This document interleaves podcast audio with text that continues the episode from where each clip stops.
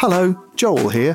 I've got a new book out. It's called Be Funny or Die How Comedy Works and Why It Matters. And it's about how comedy works and why it matters. Why human beings tell jokes and then what that tells us about being human beings. So, if you're a human being and you enjoy laughing and then want to know what the hell's going on with that, it's probably a pretty good book to read. It's called Be Funny or Die. It's in shops. You can buy it. Hiring for your small business? If you're not looking for professionals on LinkedIn, you're looking in the wrong place. That's like looking for your car keys in a fish tank. LinkedIn helps you hire professionals you can't find anywhere else, even those who aren't actively searching for a new job but might be open to the perfect role. In a given month, over 70% of LinkedIn users don't even visit other leading job sites. So start looking in the right place. With LinkedIn, you can hire professionals like a professional. Post your free job on linkedin.com slash people today.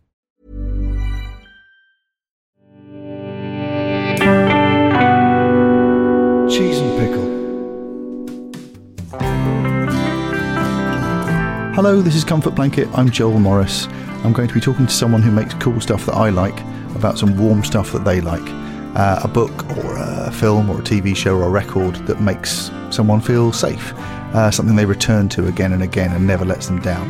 So I'll have a natter about it and see if we can work out just what it is about their choice that makes them feel so good and how it does its magic. This time I'm talking to the writer Andrew Male. Andrew is one of the editors of Mojo magazine and writes about film and TV and music for Sight and Sound and The Guardian and the Sunday Times Culture. He's one of the regular contributors to the brilliant Backlisted podcast. And Andrew has chosen for his comfort blanket the original series of Star Trek.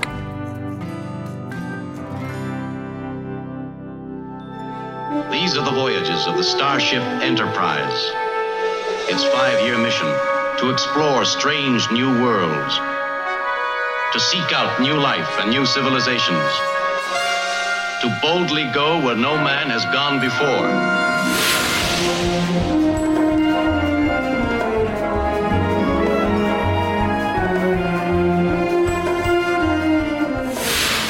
So you've chosen something very specific, very big, but very comforting, which is the original series of Star Trek. Was this something that was a comfort to you as a kid, or was it something you come to when you're a bit older? No, very much it was a comfort as a kid and two stages of childhood. So there was very much kind of that stage of childhood where everything is a bit fuzzy and psychedelic and you're not entirely sure what you're watching. and the main thing that you remember from Star Trek is the opening titles and the end titles. Yeah. So you remember the scary green face and you Yes. remember the music and you remember it almost as an auditory trip. It- Yeah. It's a kind of psychedelic experience. So even before I knew what I was watching, the, the colors of it and the sounds of it were kind of part of my DNA. And then in the, I think it would have been the early 80s, they started showing it as part of kind of the young people's programming on BBC Two. And on BBC Two now, Captain Kirk and his crew could be forgiven for thinking they're the victims of a time warp. So the idea that the news would start on BBC One, and then you'd go upstairs and watch your portable if you, were- you know, Yeah. if you were me, and it would be like some kind of youth TV, and then they would show Star Trek, and so it became a way of decompressing after school. I found school quite stressful. I wasn't wasn't particularly popular at school, and kind of so to come home and to then to rediscover this thing that was already part of my DNA that I'd grown up with as a kid, to find that I could then watch it in terms of story and watch it in terms of character, but that it still had these comforting sounds that I remember from very early childhood. So there was something very womb like about the sounds. There was something very protective about them, something very calming. It's what people would now call ambient. There was an ambient bed throughout the whole of Star Trek. The sound That- of sort of the, the, the bridge beeps and the, yeah, the door and, whooshes and, and the the- door whooshes, and the you know the fact that obviously the creator Gene Roddenberry he he'd been in the war and he'd kind of you know come out with this idea that in order for something to be convincing, it needed to have those sounds of sonar and radar and everything. So he brings those in, but once you remove them from context, they actually just become something very soothing, very, almost like kind of the kind of music that you'd put on for a child or a dog, so a, puppy when it comes home Yeah. for it to fall asleep. It's a non-narrative element of it that I think is really important. I think people talk about, especially these kind of things, science fiction and things, because of Star Wars and the hero's journey and things, that they always talk about these things in terms of epic narrative and heroes and things. And you go, well, some of it's about a bath.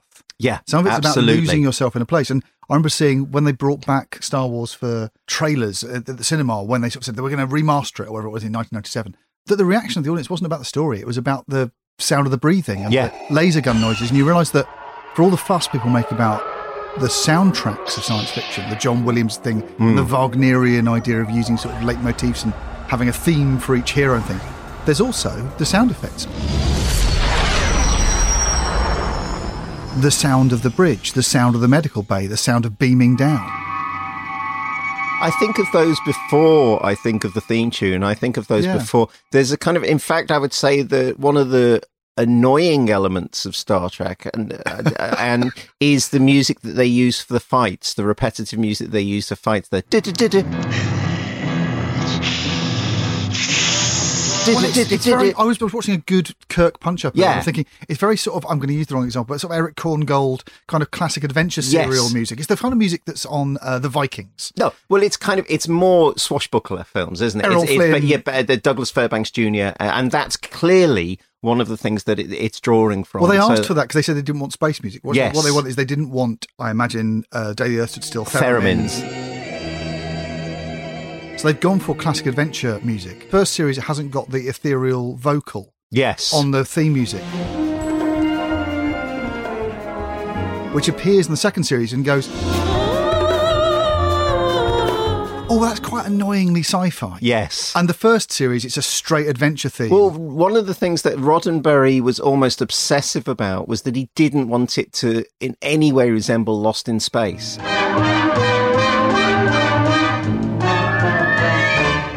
And Lost in Space has all those kind of, you know. Oh, because that was on the other channel at Yeah, the same time, wasn't it? exactly. There was, there was a really weird thing where I think whoever it was who made Lost in Space, CBS or someone, they pretended to be interested in Star Trek yeah. To Roddenberry, offered him money for it, just for long enough to find out what he was doing, and he thought, rip off all my ideas. So I think he Oh, was he, really hate- never, yeah, hated he never Lost in them Space. So anything that kind of in any way, and that's why he didn't. I mean, even though you would say that lots of Star Trek is kitsch and is Hmm. camp, it was the one thing that Roddenberry at the time had an, an anathema towards was like anything that seemed kitsch or camp, anything that seemed to not take the characters seriously. And I think that's that's a really Yes, important it- point. Danger, Will Robinson. you look at it and you think because of it's a early American color series from the mid '60s, so it resembles Batman Yes. uh, superficially from a great age of camp and a great age of kitsch. yeah. What's odd about Star Trek is it is not a B movie. No. It's not borrowed anything from, to the extent of I remember him talking about when they were designing the Enterprise, they got a big sheaf of all the Flash Gordon spaceships, all the spaceships and everything else, and he went, not that. Yes. So not B movie sci-fi. Nothing should remind you of B movie.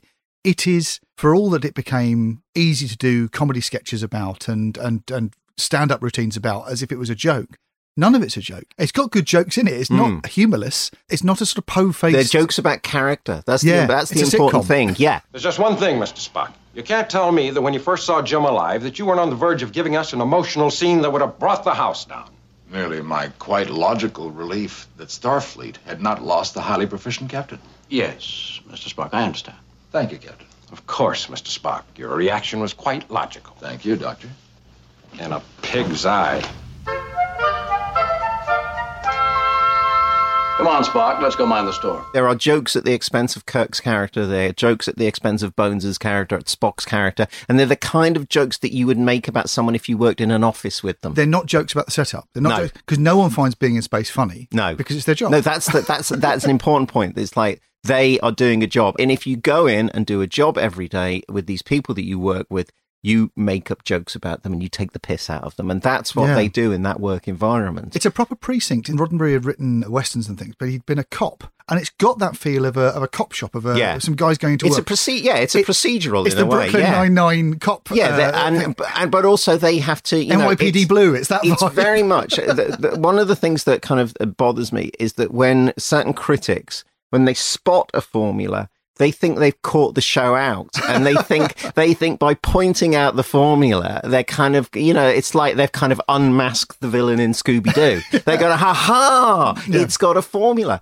But the formula is the reason why it works. And and it's network tv especially in this age of streaming and netflix and everything is incredibly undervalued. The fact that you Yeah. can have a set of characters every week a different thing for them to investigate every week and then it all reverts back to the start at, the end. Everything is resolved. I think this is why this works as as a good comfort telly, and why it's been so successful, why it's so franchisable and things. When I think about this, I was a Doctor Who and Star Wars kid. I'm that Mm. generation, and I watched Star Trek. I was aware of Star Trek. I like the cartoon actually. the cartoon, I think, is canon. Yeah, I, I, I enjoyed that. I think that was what was on telly when I first got into it. And then I watched it and I enjoyed it. But I thought when I, when I was researching this, I thought I know Star Trek. I watched it. I thought I've probably seen four episodes, Mm. and I would say I really like Star Trek. And I'm a, I'm hugely fond of the idea that you used to be allowed to say you're a big fan of something when you'd seen four episodes, and the reason Yeah. for that was those four episodes are fractal elements of how the show works. You watch one Columbo, Yeah. you can be a Columbo fan. Absolutely. And it's the opposite of saying, oh, it gets good in season four. Yeah.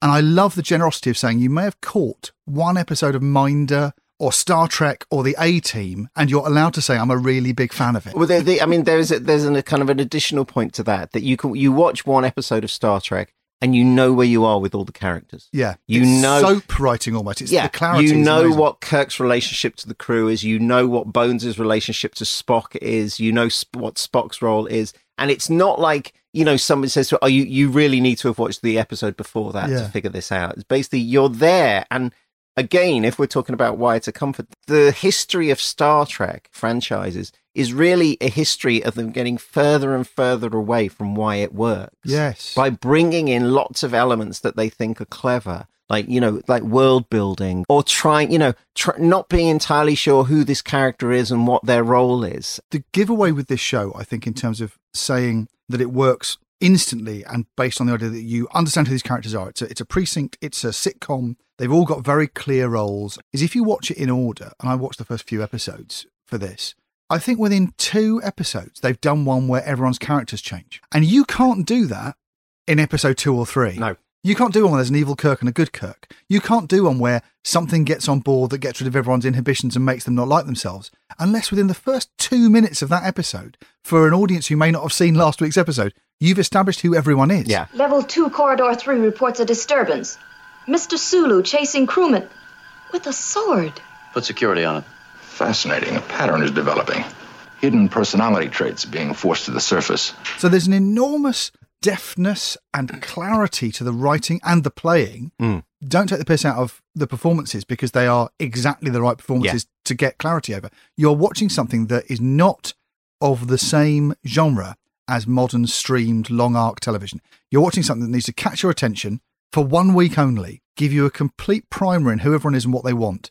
And then the first thing they'll do is say, Hey, an alien's got in and it makes all the people behave the opposite of how they are. And you go, follow it, got it. but this and there's a really important point to that that is always also about revealing what their inner darker character is Yes. because if you watch it enough Yes. you realize whenever bones changes whenever mccoy changes there is an inner rage that comes out there is a real darkness Yes, it's not an opposite of him. It's the, no, it's, it's, his, hidden side. Exactly, they are the hidden selves, and so there's you know there's an episode where there's a bad Kirk is aboard um, the spaceship. Transporter accident. Yeah. splits Kirk into a good And one it- and a bad one. Can I help you, Captain? Jim will do here, Janice. Oh. You're too beautiful to ignore. Too much woman. But the bad Kirk is an aspect of his character, and it, there's a darkness to him, but there's also a kind of commitment and a kind of selfishness that the good Kirk needs. And they discuss this. He doesn't have to kill the bad Kirk. He has to integrate with the bad Kirk because he's only a good leader because that bad Kirk is inside. if him. he It's kills if he kills the bad Kirk, he's sunk. And what is it that makes one man an exceptional leader? We see here indications that it is his negative side which makes him strong. That his evil side, if you will, properly controlled and disciplined, is vital to his strength. There's this brilliant point in it where the bad Kirk is gaining in power, and suddenly the good Kirk has no ability to make decisions. Yes, and you're right. It's not about flipping their characters over and swapping them around so that so that the Spock guy is the Kirk guy and the Kirk guy is the Spock guy. They don't do that. No. And a good character to represent that would be Spock, who is someone who is on the surface, because he's half human half Vulcan, on the surface he's entirely Vulcan, and he's always trying to suppress his human. Spent a whole lifetime learning to hide my feelings. So when you have an episode where he falls in love or becomes really angry, uh, like he does when he hits puberty in that lovely episode at the beginning of season two, and he gets really grumpy with everybody, you're going, oh, it's not that he's not Spock.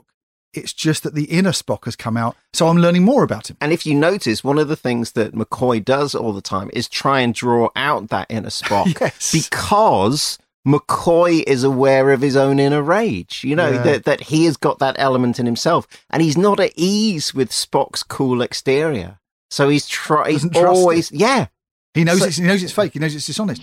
Bones, I'm a busy man. Jim, when I suggested to Spock that it was time for his routine checkup, your logical, unemotional first officer turned to me and said, You will cease to pry into my personal matters, Doctor, or I shall certainly break your neck. Spock said that? Someone told me recently a brilliant a writing tip, which was to draw a little grid, a, a two by two, a four a four square grid, like that political compass Yeah. thing, one of those. And what you do is you write on it a grid of uh, what's something the character knows about themselves, what's something other characters know about them they don't know, and what's something that they don't want other people to know that's a secret. You do a grid of that. Yeah. So basically, it tells you who your character is. And Star Trek as a piece of character writing, even if you're watching it five minutes in, all this stuff is on the screen, on the surface, in the performances and in the writing, that all these characters have got a surface self, a hidden self, a public self, and a thing that other people. McCoy knows Spock's furious. Yeah. Spock doesn't know that about himself or want to hide that. So they've got these lovely networks and matrices of relationships, which means that then what you can play out on television is not a boring old sci fi program, but a show about people. Yes. And what's good about that is if you've just convinced a network to show a sci-fi program against their will and they think you're going to do something really shitty about planets called Falabadabadaba, what you show them instead is something completely accessible because everyone can relate. Everyone's been stuck at work with some people who annoy them. Yeah. And I think that's secretly what Star Trek is about. And it's not a budgetary restriction that's led to that. It's the fact that it's a better show for being about a load of people stuck on a submarine together. Are you insane? the original series of Star Trek has more in common with The Thing and Alien than any later series of Star Trek. does. Yes, it's about people at work trapped Yeah. together. I've said this a lot. I said that if you want to understand why things work, why they become popular, they're usually an allegory for a family or a workplace. Uh, Blackadder is not a historical sitcom. It's about someone who's at work where there are idiots underneath them and an idiot boss who could fire them.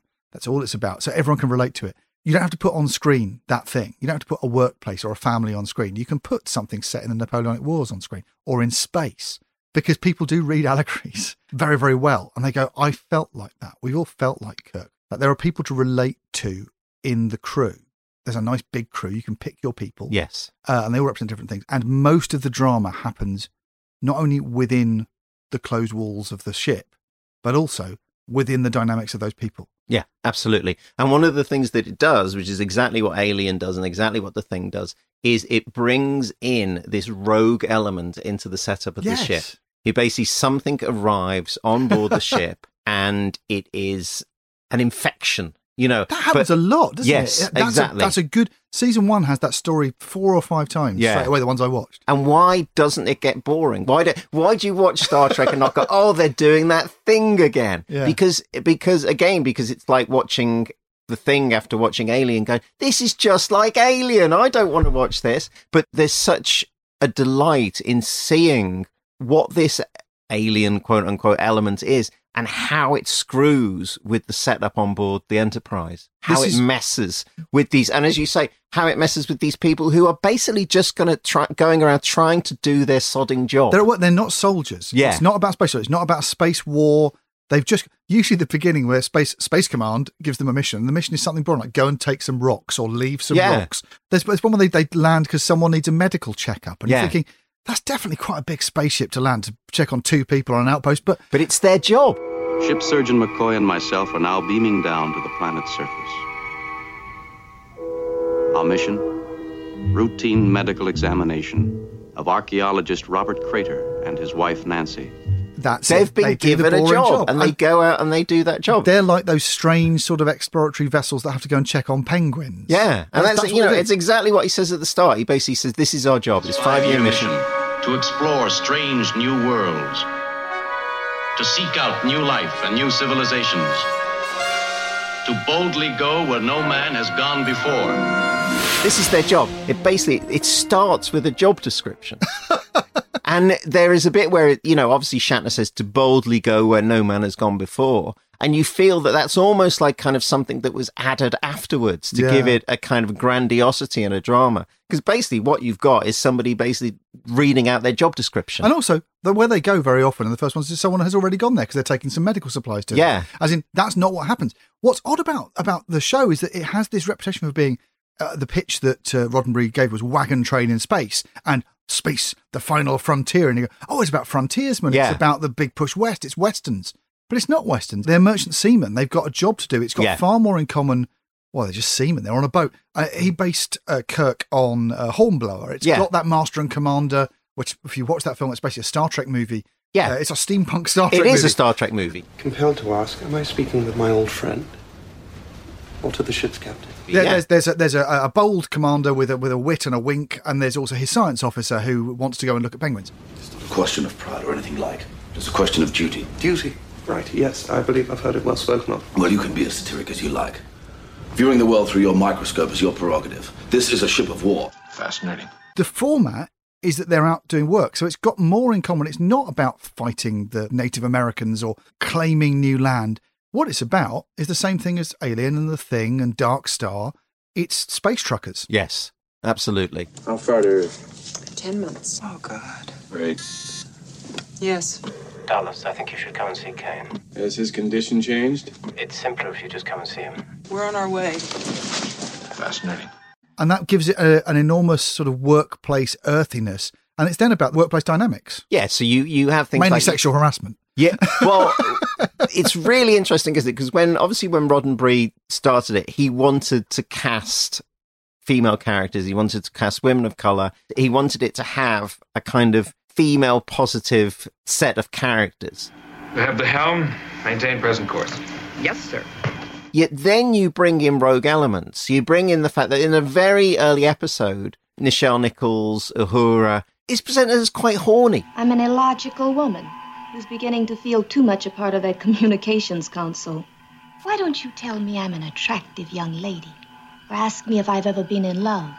You know, she's Yeah. she's coming on to various various There's a real members feeling of the, that, staff. that having the there's a real feeling once you get past the initial pilot, once you get past the cage, where that where number one, the, the sort of the Spock part Yeah. played by a woman. Uh, once you get past that, and they start going, well, this is how this is what our advertisers will accept. Yes. you've got to bear that in mind. It's a network show, so they initially thought they wouldn't accept Spock. they think he was the devil. They thought, oh, advertisers won't accept a senior woman. They want her to be a housewife or a secretary. So Yeah. you notice that from that point on, a lot of the women are bringing food to the men and, yeah, and doing sex. So you have, jobs. you, yeah. So you look at it on paper, and they have kind of high-ranking jobs, and they, you know, there's a woman who works alongside Bones in the surgery and everything. But then, yes, there is almost kind of like a mission creep. You know, kind of the the roles start to change. Hey, Janice, is that for me? Don't you wish it was?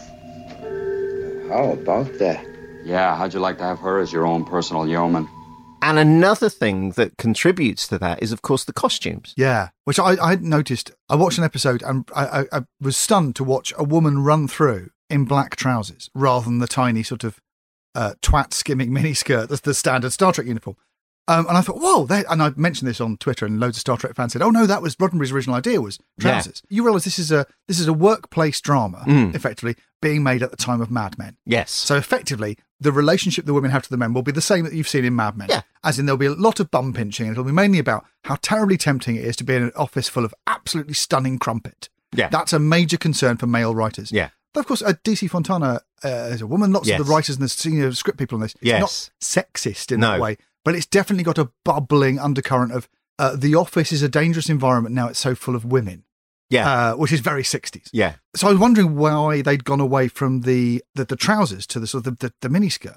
And it turns out that Yeoman Janice Rand, who's the red shirt lady with the three hairstyles, the big Yes, tattoos hairstyle. it's, it is. It's something ridiculous. Like it's kind of um, three Yves Saint Laurent wigs sewn together. Yeah, it looks like something from Alien, like And three kept- face huggers are eating kept each other going on her back. They kept going back to I think it was, it was either Gene. Coon or, or, or Roddenberry, and they kept going back to him, and he just kept saying, "Make it higher, make it higher." And she eventually at fan convention said there was a machine on board that did that hair in the morning. I which is a lovely thing to say at fan conventions. But Grace Lee Whitney, who played Yeoman Jealous Rand, who is sort of Kirk's half love interest for a lot, and they got rid of her apparently because they wanted him to be randier, to have Hmm. more women. He could, to there not be a will they won't they romance. Yeah, they wanted him to sleep around with Yeah. different, uh, you know, different women on different She's planets. kind of his space wife in Yeah. the first series. But Grace Lee Whitney got the costume with the trousers on and went to the costume designer, who's um, a guy called. Um, um, William Ware Theiss. thank you for yeah. knowing that. That's brilliant. His Uh, middle name is Ware. That's the easiest way Oh, to remember it. Yeah, for, for wearing the costume. yeah, and his and his second name is Thighs. So Thighs, that's hence this leads perfectly into the story. Um, and she said, uh, "You're going to make me wear trousers." He said, "This is the space uniform Gene Roddenberry wants," and and she said, "I've got dancer's legs. This is a complete waste of why you've cast me." so she asked for a miniskirt. she shouted, "William, wear thighs." Wear thighs, and he said thighs here, uh, underneath underneath this tiny belt. Uh, so she ended up wearing that, and obviously, as the classic story of a '60s woman who's asked for something to make her look nice, immediately he and other members of the crew started saying, "Well, you might put on weight. Now we can see your legs," and started making her feel conscious about her weight. And then she was worried about her weight, and they put her on or recommended amphetamines, as you would in the '60s. And she got completely hooked on amphetamines to keep her, her figure, and um, then started drinking in the evening to take the edge off. And that's her story. She asked for a miniskirt and ended up as some sort of alcoholic. That is a- Um, that is a story of the genuinely 60s, horrible isn't it? Yeah. 60s tale. But- but she, I, I was stunned that she had asked them. And I think there's a feeling in Star Trek that it is a product of the 60s in that the women are objectified, Mm. but they're certainly allowed to write. It's definitely got stories that include them, but it's definitely a product of its time in those depictions. It's having its cake and eat it a lot. There's something the studio were delighted there were a lot of women in miniskirts on screen, but it's fascinating that that was requested rather than imposed. Computer, go to sensor probe. Any unusual readings? No decipherable reading on females. However, unusual reading on male board members, detecting high respiration patterns, perspiration rates up, heartbeat rapid, blood pressure higher than normal. Strike that from the record, Mr. Spock. But there's an interesting thing as well. As well as as well as that going on, you have so many plots about men going out of control and attacking women. It's not presented as a good thing. You're ba- you're basically critical. Yeah, um, but to place so much emphasis on storylines in which women are oppressed or where kind of men, we should say it's much more complex than that. Yeah. yeah. Even though there's objectification in it, and obviously everyone is delighted. I think season three, where Roddenberry stepped down and the, the new producer came in and described the show as tits in space, um, which is a terrible pitch. Yeah. Um, but there was a thing of going, of course, it's lovely to watch pretty ladies in tight space outfits because it's a thing about, it's about workplace dynamics. It's Yeah. about a series of characters playing off each other because they don't do a lot of space battles. They don't do a lot of epic stuff. It's not about them being at war. It's not about those male themes. It's about human dynamics, There's an interpersonal episode, relationships. There is an episode called Charlie X, which is basically about an incel on board the Enterprise. There is this young kid who has been confined to a prison planet and he's brought up onto the Enterprise. I think they had to sort of trans- transport him.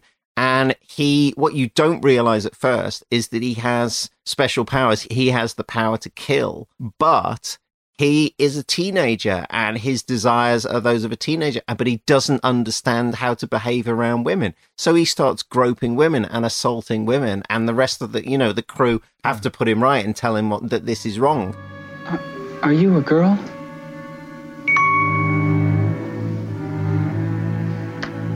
Is that a girl? That's a girl.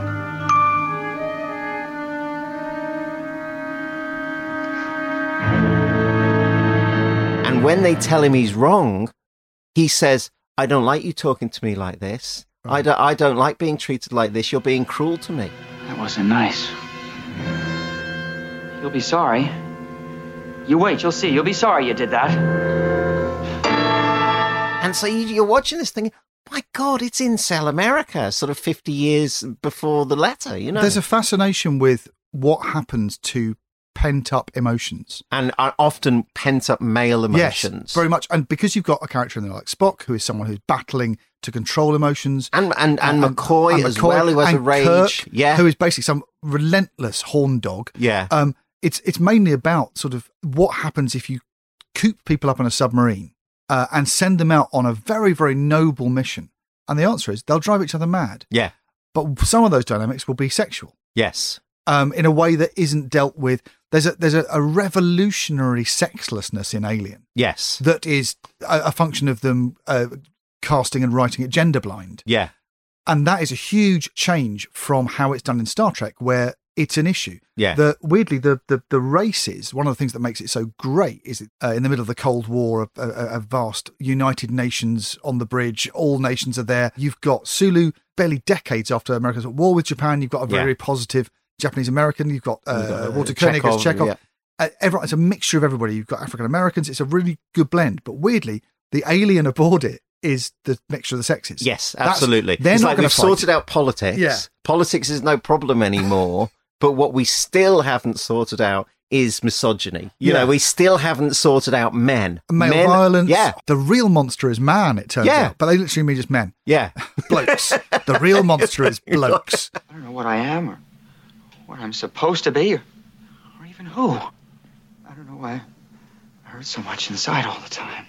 You'll live, believe me. There's nothing wrong with you that hasn't gone wrong with every other human male since the model first came out. I remember loving as a kid one of the few episodes I had seen and knew really well, and I had it on, on, VHS and I kept it. Was the one where Spock falls in love? The- Yes. is it this side of paradise? Yeah. Uh, wonderful one, which which he's up a tree singing, and it's just so beautiful. It's it's it's the one that, that joins into the extended universe that includes Nimoy's albums. Yeah. um, it's very good. I love that one because it was about love. And what I didn't realize watching a few from the very beginning is that they were always about love. Yeah. One of the big motives all the time is Kirk seeing a pretty lady. The hero is allowed to pick Well, it's like to Har- flirt Har- with. and Harlan Ellison punishes him for that in City on the Edge of Forever. Brilliant episode. You know, Harlan Ellison comes in and basically says, you know, Kirk arriving on an island or arriving, you know, anywhere and falling in love with the woman Yeah. is should be treated seriously. Yeah, it's and- problematic. Yeah, absolutely. And if it affects But the he- mission. Captain Edith Keeler is the focal point in time we've been looking for. The point in time that both we and Dr. McCoy have been drawn to. She has two possible futures then. And depending on whether she lives or dies, all of history will be changed. And McCoy is the random element. I'm, I'm fascinated now about Bones' character because basically the, the subtext of City on the Edge of Forever is that Bones gets there first and fucks everything up. and possibly Bones actually falls in love with Edith Keeler, Joan Collins' character, the woman who is basically going to start this pacifist movement in America that will prevent America entering World War II and will mean that the, the Nazis will get the bomb before everybody else. And so the whole future of the world will be destroyed One by an great- American pacifist. One of those great Star Trek. Well, as soon as they they really very very early on they can do time travel. And Yeah. go, oh, you needed that. Yes. Because that's a lot easier than building an alien civilization. Yeah. So within your budget, you can t- travel through time. Again, Star Trek is a, a place for great science fiction writers to go and write a short story, Mm. which is wonderful. It's there and that in the Twilight Zone, the Outer Limits. These places. Yeah. You need to give them the full palette to work with. So It's it gives the- them aliens, gives them a spaceship, and it gives them time travel. But the brilliant thing about it is, just going off point for one, it, they have the multiverse, but unlike Marvel films, they don't use the multiverse to solve all their problems. The multiverse creates more problems. So Yeah. they don't do this thing where they just go, oh, we'll, we'll go back in time and we'll reset everything and it'll be okay. Suppose we discover that in order to set things straight again, Edith Keeler must die. Bones has caused all the problems. Bones has probably fallen in love with Edith Keeler. Bones has kind of delayed America's entrance into World War II. Bones has, has destroyed the world, basically. And then Kirk and Spock have to go back in and sort out everything that Bones has fucked up. And watching all these episodes again, this idea of Bones as a force of chaos is something obviously I never noticed as a kid. Assassins! I won't let you! I'll kill you first! But it runs all the way through. And I wonder if it's something to do with the fact that before Bones was um, cast in Star Trek, he was a villain in westerns, good westerns like Budd Boetticher westerns and things like that. But he was the bad man. He was kind of like the guy who would kind of murder women and children. He was a proper western villain. And so when he kind of initially came up to be cast in Star Trek, they said, we, we can't have DeForest Kelley in it. He's, He's a nasty guy." piece of work. Yeah. And so what they did, which is a stroke of genius, is they he they gave him a haircut. He got a JFK haircut. so they basically modelled his new haircut on JFK's hair and basically sent him in No, for he's a more good guy. screen test. And he said, "Yeah, uh, I buy this. I buy Go- Bones as a good guy." But subtextually, and I love kind of when you get character bleed from other films. So Bones' character in the westerns, even though Bones is a good guy, his western villain character creeps into the episode. Well, Shatner said this, said, uh, which I thought was a really nice way of summing up what your job is in a network series. He said, These are filmed really fast. Yeah. So he said, It's all down to casting.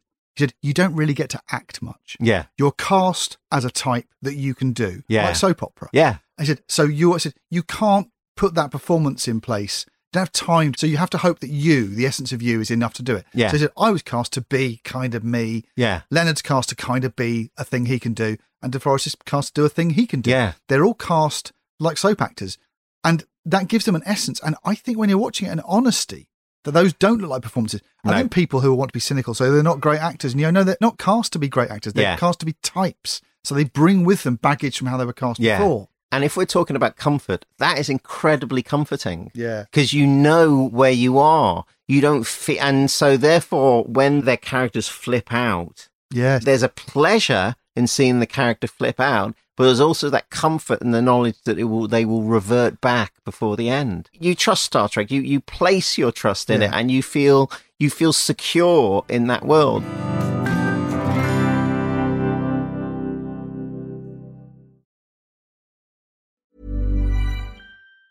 Planning for your next trip? Elevate your travel style with Quince. Quince has all the jet setting essentials you'll want for your next getaway, like European linen, premium luggage options, buttery soft Italian leather bags, and so much more. And it's all priced at 50 to 80% less than similar brands. Plus, Quince only works with factories that use safe and ethical manufacturing practices. Pack your bags with high-quality essentials you'll be wearing for vacations to come with Quince. Go to quince.com slash trip for free shipping and 365-day returns. I'm Sandra, and I'm just the professional your small business was looking for. But you didn't hire me because you didn't use LinkedIn jobs. LinkedIn has professionals you can't find anywhere else, including those who aren't actively looking for a new job but might be open to the perfect role, like me.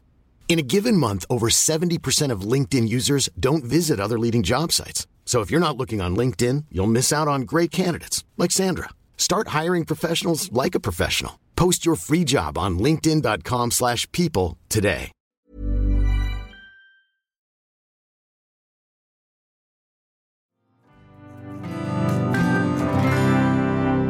what you've got with Star Trek, and it's really noticeable when you get to season two and the titles change and DeForest Kelley is up front. Yeah. So you've got your three guys. You've got Bones, Spock, Kirk, your three guys. Yeah. And then the first episode of season two is the one where uh, Spock goes through puberty Yes. and goes back and has a fight with Kirk for, for the love of his bride to be. And he chooses his friends to come and visit the Vulcan ceremony. And he goes, Yeah. I will go with Kirk. And you go, oh, that makes sense he's your best friend. And McCoy. Yeah. And he went, oh, this is really good because this is kind of your casting power. Yeah. There's been negotiations with your agents, and I know they were probably a bit bit pricky about this. Yeah. And there was negotiations. Who's the star? Is it Spock or is it Kirk? Is it Shatner or Nimoy? And they've gone, no, they're best friends, but also take this other guy with you. And what it's saying to the audience is, yeah, you pick those three guys. They're the team. Yeah. They're your guys. The three of them have a power together, maybe a, if you analyze it, pretty some sort of clown dynamic that works. Each one's got something the other one's got missing. They know something about each other. You want to see the three of them together. So your opening episode of season two is let's watch these three guys interact. And you feel safe because you know them. Even though Spock is being very unspock, Yeah. angry, pubertal, horny, weird, you still go, there's my three guys. Spock, are our ceremonies for outworlders? They are not outworlders. They are my friends.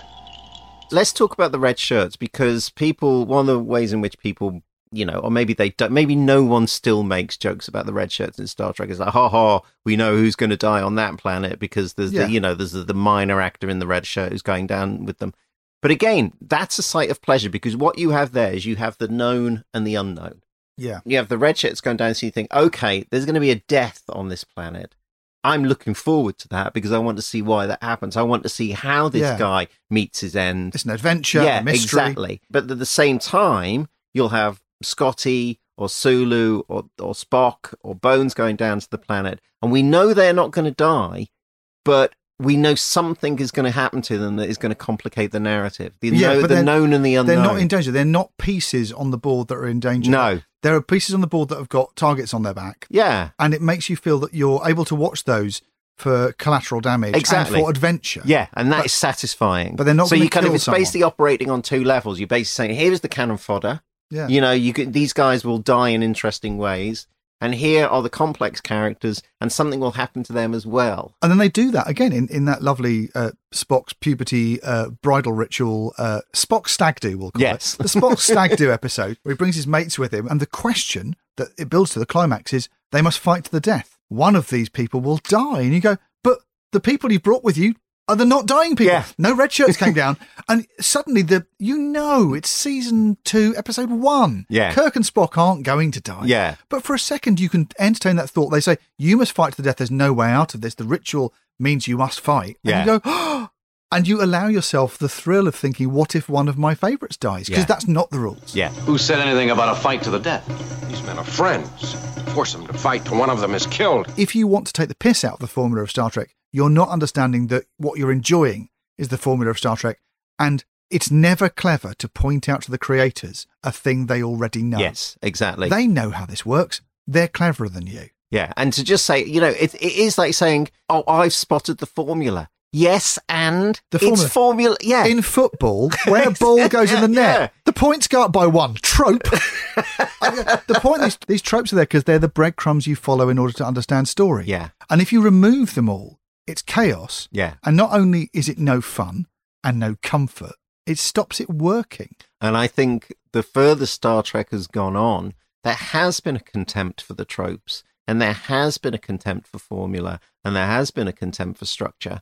And so, I mean, I've tried watching some of the more recent Star Treks, and I watch TV for a living. So for me to say, I don't know who these people are and I don't know what's going on is not is not for me to say kind of like I'm a bit dim, I'm a bit No. slow on the uptake. It's like you've taken all those elements of pleasure away from me.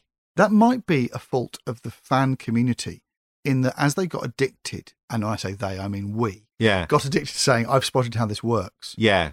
Fan service became surprising them. Yeah. surprising and delighting and confounding, forgetting that the only reason those fans are there is because, of course, they understood the rules, even subconsciously.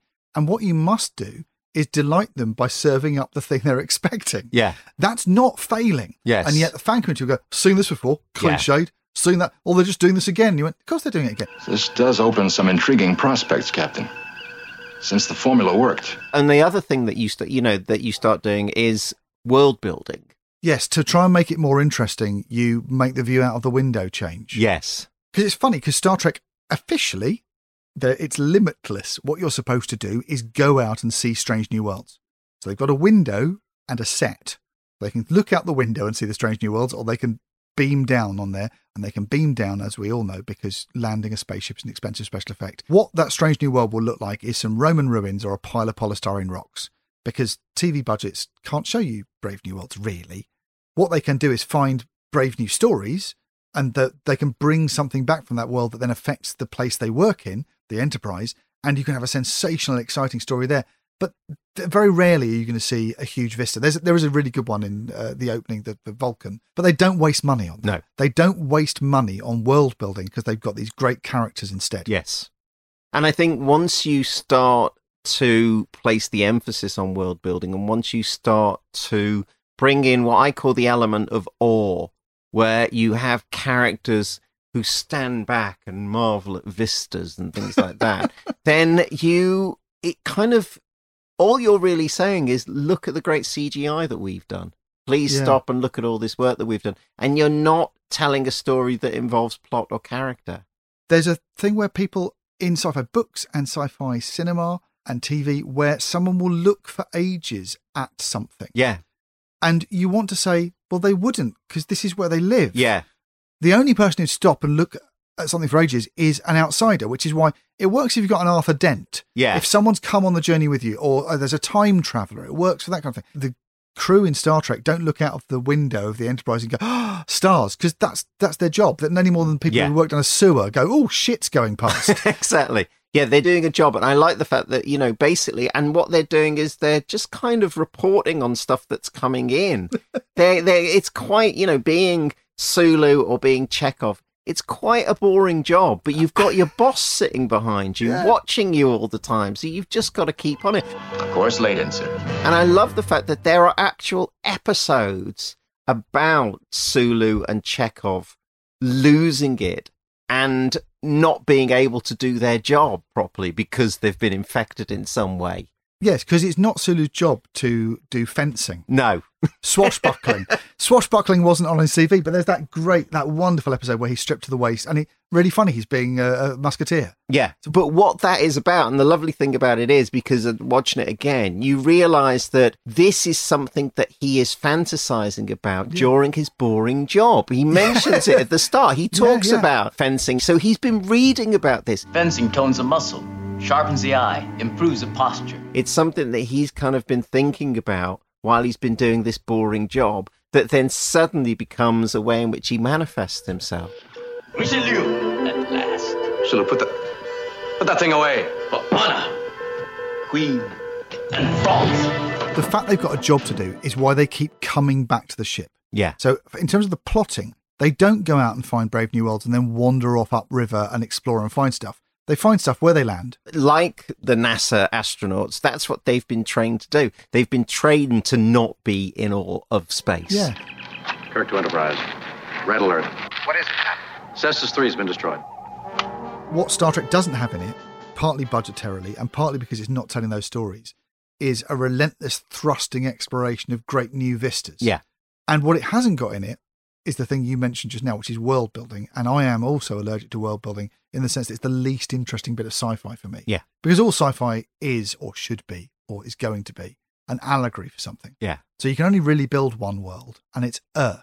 I don't believe you can world build because you'll forget something. You're not a god. Yes. And I think it's risky to do that. And it also attracts people whose only job is, as fans, is to spot holes in your world building. In episode 2F09, when Itchy plays Scratchy's skeleton like a xylophone, he strikes the same rib twice in succession, yet he produces two clearly different tones. Boy, I really hope somebody got fired for that blunder. And for them, that's really entertaining, but I gain no pleasure from it. I don't Maybe it's different sorts of people. Yeah. I don't care how the enterprise is built. I don't care whether that corridor connects to that No. corridor. You didn't and- buy the and- blueprints and book. I didn't buy the blueprints. You didn't buy the book. Science of Discworld. it didn't. I'm sure it's lovely. I'm yeah, sure, I'm sure- and uh, that's what I mean. And I think I think what we're talking about is different kinds of pleasure, Yes. different kinds of comfort. And I'm sure that there are definitely people who do find comfort in poring over the AA manual of the Starship Enterprise. That's the Galaxy look at- Quest thing. Yeah, isn't it? The, the aliens who know how the ship works in Galaxy Quest are a satire, a nice, affectionate satire on a certain kind of fandom Yeah. that wants it to be real. That ship is that big. Inside, I've seen many rooms. You've seen plywood sets that look like the inside. It, our beryllium sphere is, is wire with plaster around it. And, and our, uh, our digital conveyor is a Christmas tree lights. It's a decoration. It's all fake. And I think what it is, it's like the the model for what I want from Star Trek was set up with those early episodes. So I want my metaphor, but I don't want my metaphor to outweigh everything else. I was trying to, I mean, like I was trying to read an Ursula Le Guin novel um, a few months ago, and basically it, it is effectively Asgard sat the children of Tharg down in front of a metaphor and explained it to them for 300 pages. And that's fine if that's what you want. And that's closer to a work of philosophy than it is to an episode of Star Trek for me. I want my metaphor, but I also want my character and I also want my action and I also want my fights. And I think as Star Trek has gone on, and some might say it's evolved, and I might say that it's devolved, hmm. that mix has changed and it's not the mix that I want anymore. I mean, even like kind of, I mean, because someone was saying to me, "Oh, do you, you know, do you like the Star Trek films? Do you like, kind of, you know, with Kirk and Spock and everything?" And I, I don't really. And I was trying to think of a kind of uh, an analogy, and it was like going to see the Velvet Underground at Glastonbury, and it's like I'm standing there. This is the Velvet the real Underground. guys. It's the real guys I'm watching. It's the Velvet Underground, but it's not the Velvet Underground that I wanted to see. It's not the 60s Velvet Underground with the cool boots and the haircuts and the costumes. And it's not, you know, they're not playing the s- exploding plastic inevitable. It's these middle aged guys in the mud playing Glastonbury. And even though I know I'm looking at the same people, everything else has changed around it. The colors have changed. What you're what, what you're looking at, the reason why you've picked this rather than any later iteration or the, or a film or the, from, from the Star Trek franchise, whatever was in this original series is a formula that worked Yeah. and is doable again and again and again, and to do variations on it.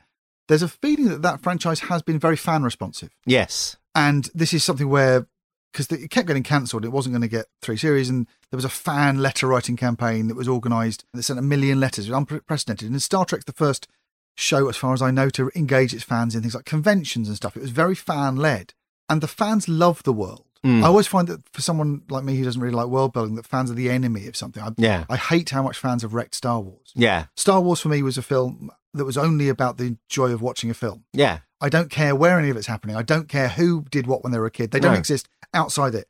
And what it feels to me is the difference between a game and a toy.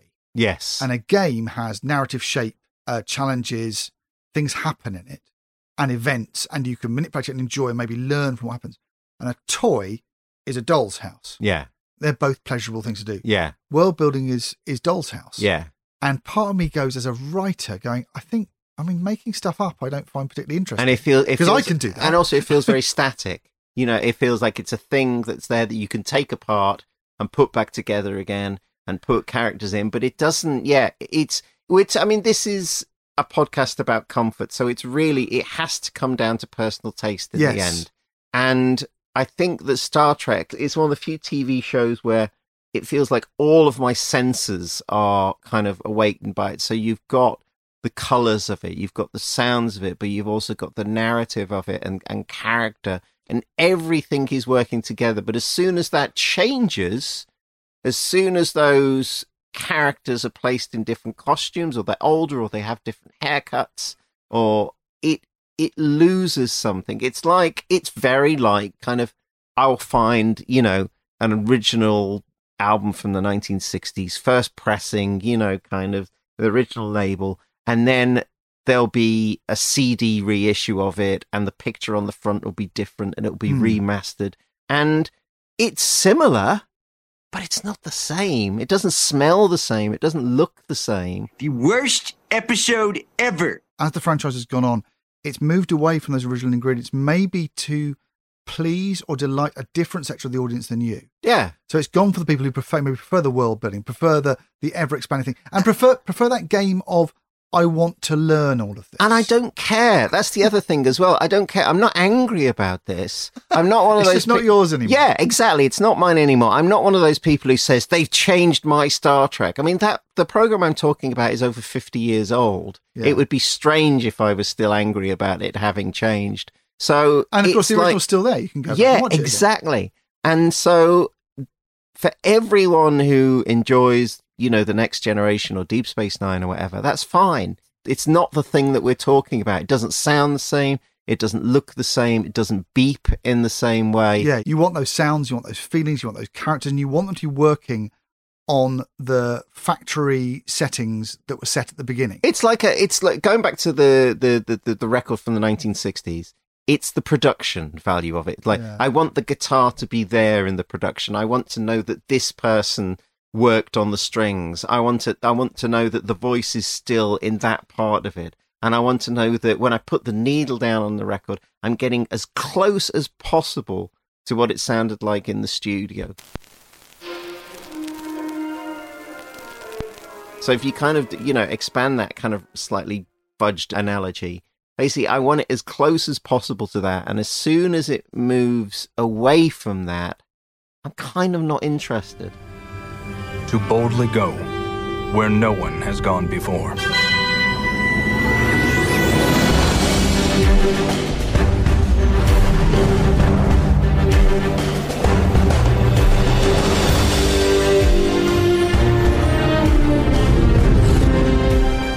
What you're talking about is something which happens a lot in fandom, especially sci fi fandom and fantasy fandom and this kind of fandom. When a franchise goes on for a long time or comes back in different iterations. Yeah. You're talking about comfort and you're saying that it takes you back to your childhood. You said Yeah. you're immersed in this. The associations are important and you want it to be the same. What I think sci fi fans, particularly, and fantasy fans and genre fans forget is that things do change. Yeah. What you want is to feel like you did when you were eight. When you go and see a new Star Wars film, you want to feel like you're eight. When you go and see the new series of Doctor Who, you want to feel like you were eight. That can be achieved in loads of different ways by a thing being made really well, so you're as thrilled as you were when you were a child. It can just be it sounding the same or having the Mm. same actors in it. But you'll notice those little changes. And the weird thing about something which is about comfort is that people get furious. The opposite of comfort. People live that lovely phrase someone said about Doctor Who fans living in a constant state of anticipaintment. I can't wait to hate how Yeah. wrong it's gone. Yeah. And I think what you're saying is you have to accept that the version you love will belong to you. Yeah. And to go back to it, you can't ask them to make it again the same The- way. You have to watch the old one. These people who say, You've destroyed my childhood, or I can't unsee this, or whatever it is. And I know they have taken on board a, a means of discourse that is kind of contemporary and Yeah. kind of exists on social media. But at the same time, it's a very odd thing to say because, in a way, it's the opposite for me. It's like Star Trek cannot be taken away from my childhood. It cannot be removed from it. You can't have my childhood without having Star Trek. And someone coming along and making another version of Star Trek has no effect on my childhood whatsoever and my memories of it. You That is to- intact. You have to have the confidence to say that, and I think it's very funny me dealing with how I how I deal with the fact that my child likes the Star Wars prequels. Mm. Going, well, they're theirs. Yeah. As in, it's fine. They have different values. They find the things I enjoy about whatever old Doctor Who, whatever. They go, why would you want to enjoy that? And you go, because it's not for me. I still get my thing. Yeah. And I think, oddly, what we're talking about here is saying you've got to accept different people. And you've got to say that this is for me. Yeah. And the other ones will be for other people. And oddly, that's the message of Star Trek is Yeah. that we've got to get along. Absolutely. And there's no point having a thing which is all about comfort, familiarity, enjoyment, fantasy, joy, exploration, and saying, and I'm going to control it to within the inch of its life. And if I don't, I'm going to lay awake all night furious Or you've just about Doctor Who. You have basically just described the character of Charlie X in the episode that we talked about earlier. This this is what he does. Our incel, if he can't control it and if he can't be bent to his teenage will, his angry kind of pubescent will. This version of it is only three seasons long, so it's preserved in Aspic and it's on Netflix. You can just watch it. Yeah. Just watch it. It's great. It's there. And also a show which was all about diversity Mm. of opinion. Yes. and about diversity of type. I've always found Star Trek fascinating as a really good example of the first time that say neurodiversity was shown, in that Spock is a really good character if you find human emotion frightening, overwhelming, confusing. Yes. There was suddenly a character on screen who raised an eyebrow, was cool, fine about it, and went, I don't understand these people. Fascinating.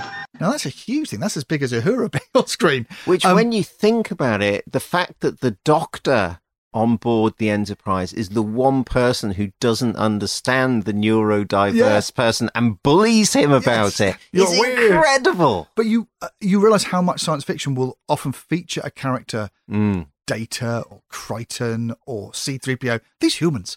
Sometimes I just don't understand human behavior. Data, why are you laughing? I do not know. I've noticed your attempts to engage me in idle conversation. And I see the way your pupils dilate when you look at my body. Emotions are alien to me. I'm a scientist. Someone else might believe that. Your shipmates, your captain, but not me. And it's a lovely way of saying And "Do you how know how often kids identify with Yeah. those characters as well. that you go, I don't understand what the grown ups are doing. Yeah. Kirk's being all horny and weird, Dad. oh, we'll put a character in this. We're Yeah. generous enough to say, if you don't understand why the why these people are fighting, and this is a show that has a fist fight in Act Three because literally that's the formula it had to follow. Yeah. Because otherwise they would have cancelled it. If you don't understand why they're fighting, why they're shouting, why they're flipping over, their why they're being uh, horny and angry and randy and awful, a character will be on screen who says, "I don't understand it too. We're all welcome here." Or he'll say, which is a kind of in a way a word that sums up the whole of those three seasons. Fascinating. Yes, I will stand by and watch this. And oddly, hadn't occurred to me before.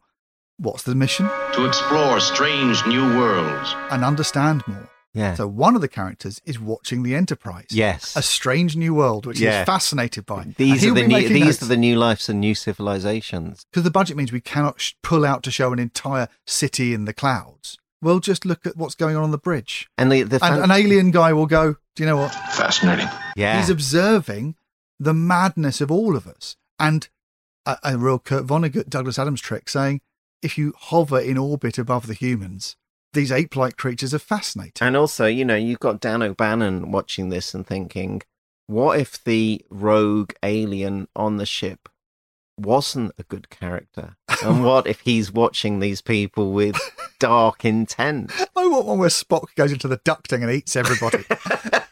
Spock is hungry. What if part of the Vulcan life cycle is a pharyngeal jaw comes out and smashes their heads in? I'm watching that one. It'll be great. No, I was thinking more of Ian Holm, not not the alien. but Sorry, of course, yeah. but I like that interpretation as well. I can't lie to you about your chances, but you have my sympathies.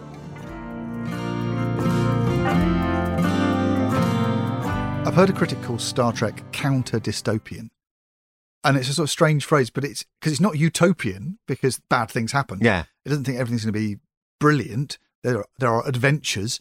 Um, but it's counter dystopian, as in so much sci fi, particularly 60s sci fi, is heading towards the thing of going, we're going to hell on a handcart. You maniacs! You blew it up! Oh, damn you! God! And it's really lovely to watch something that has so much hope in it. Yeah.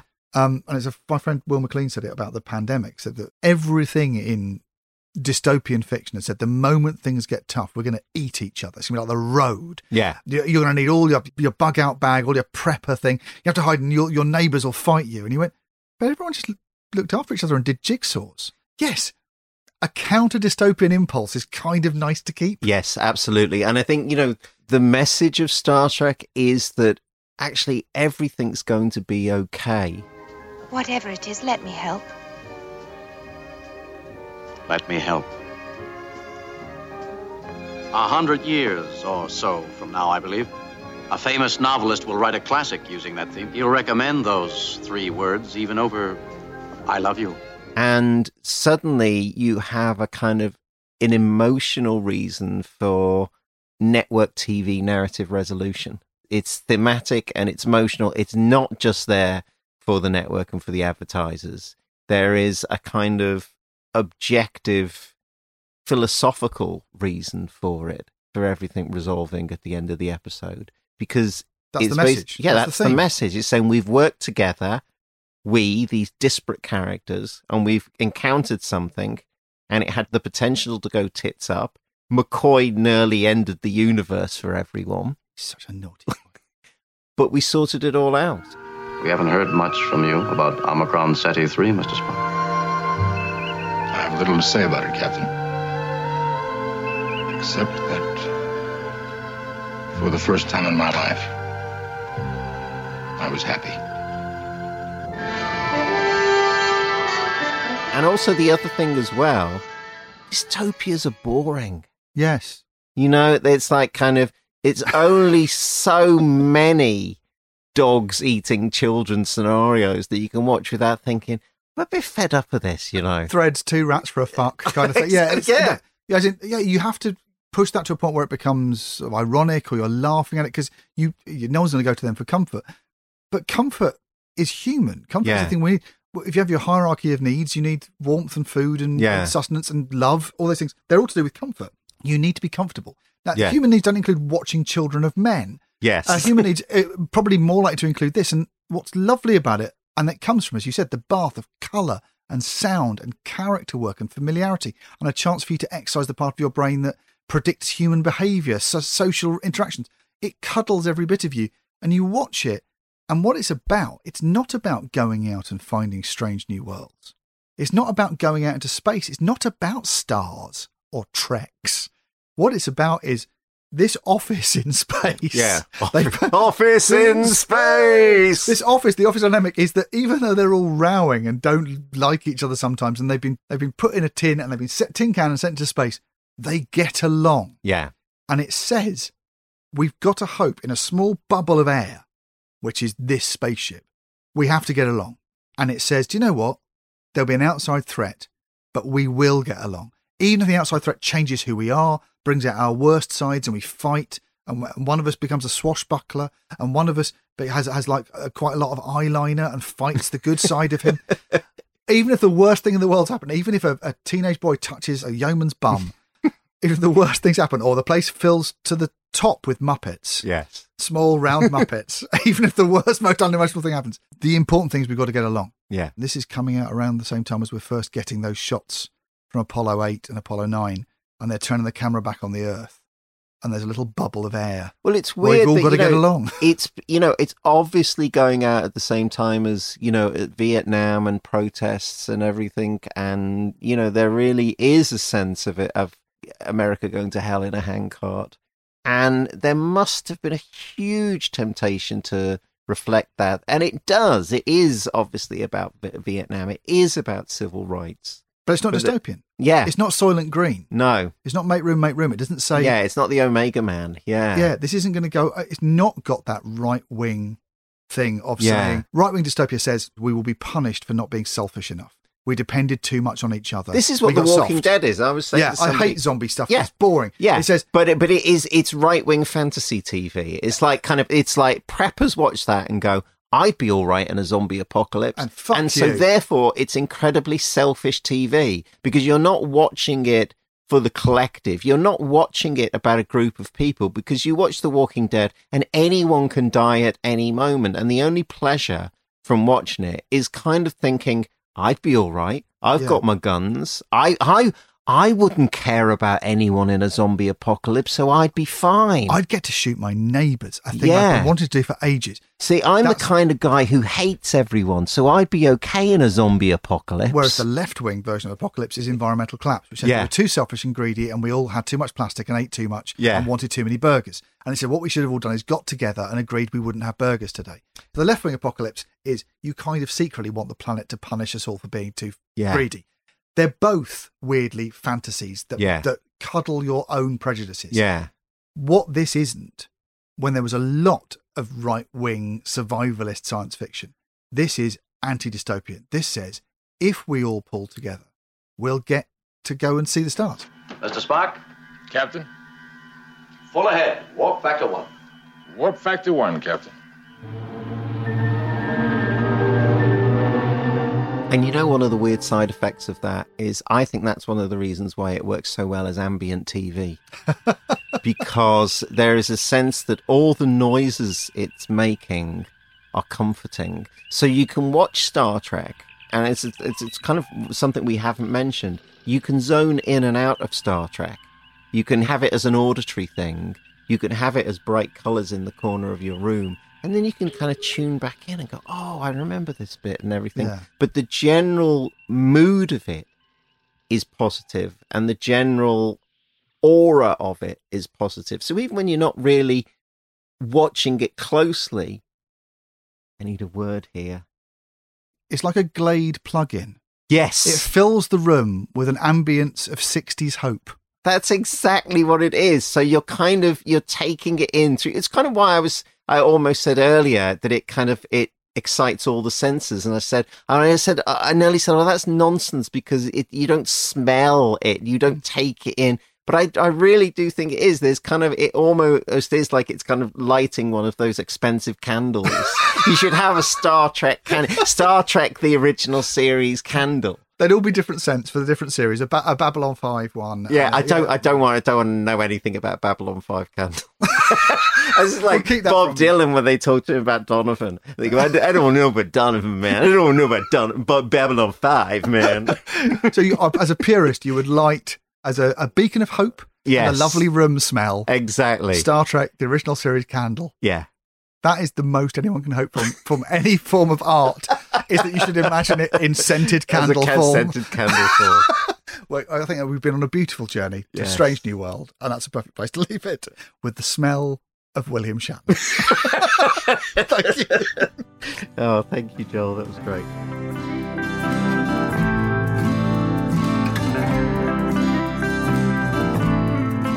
Comfort Blanket was presented and produced by Joel Morris for the Cheese and Pickle family of podcasts. Find us on social media and don't forget to like and subscribe.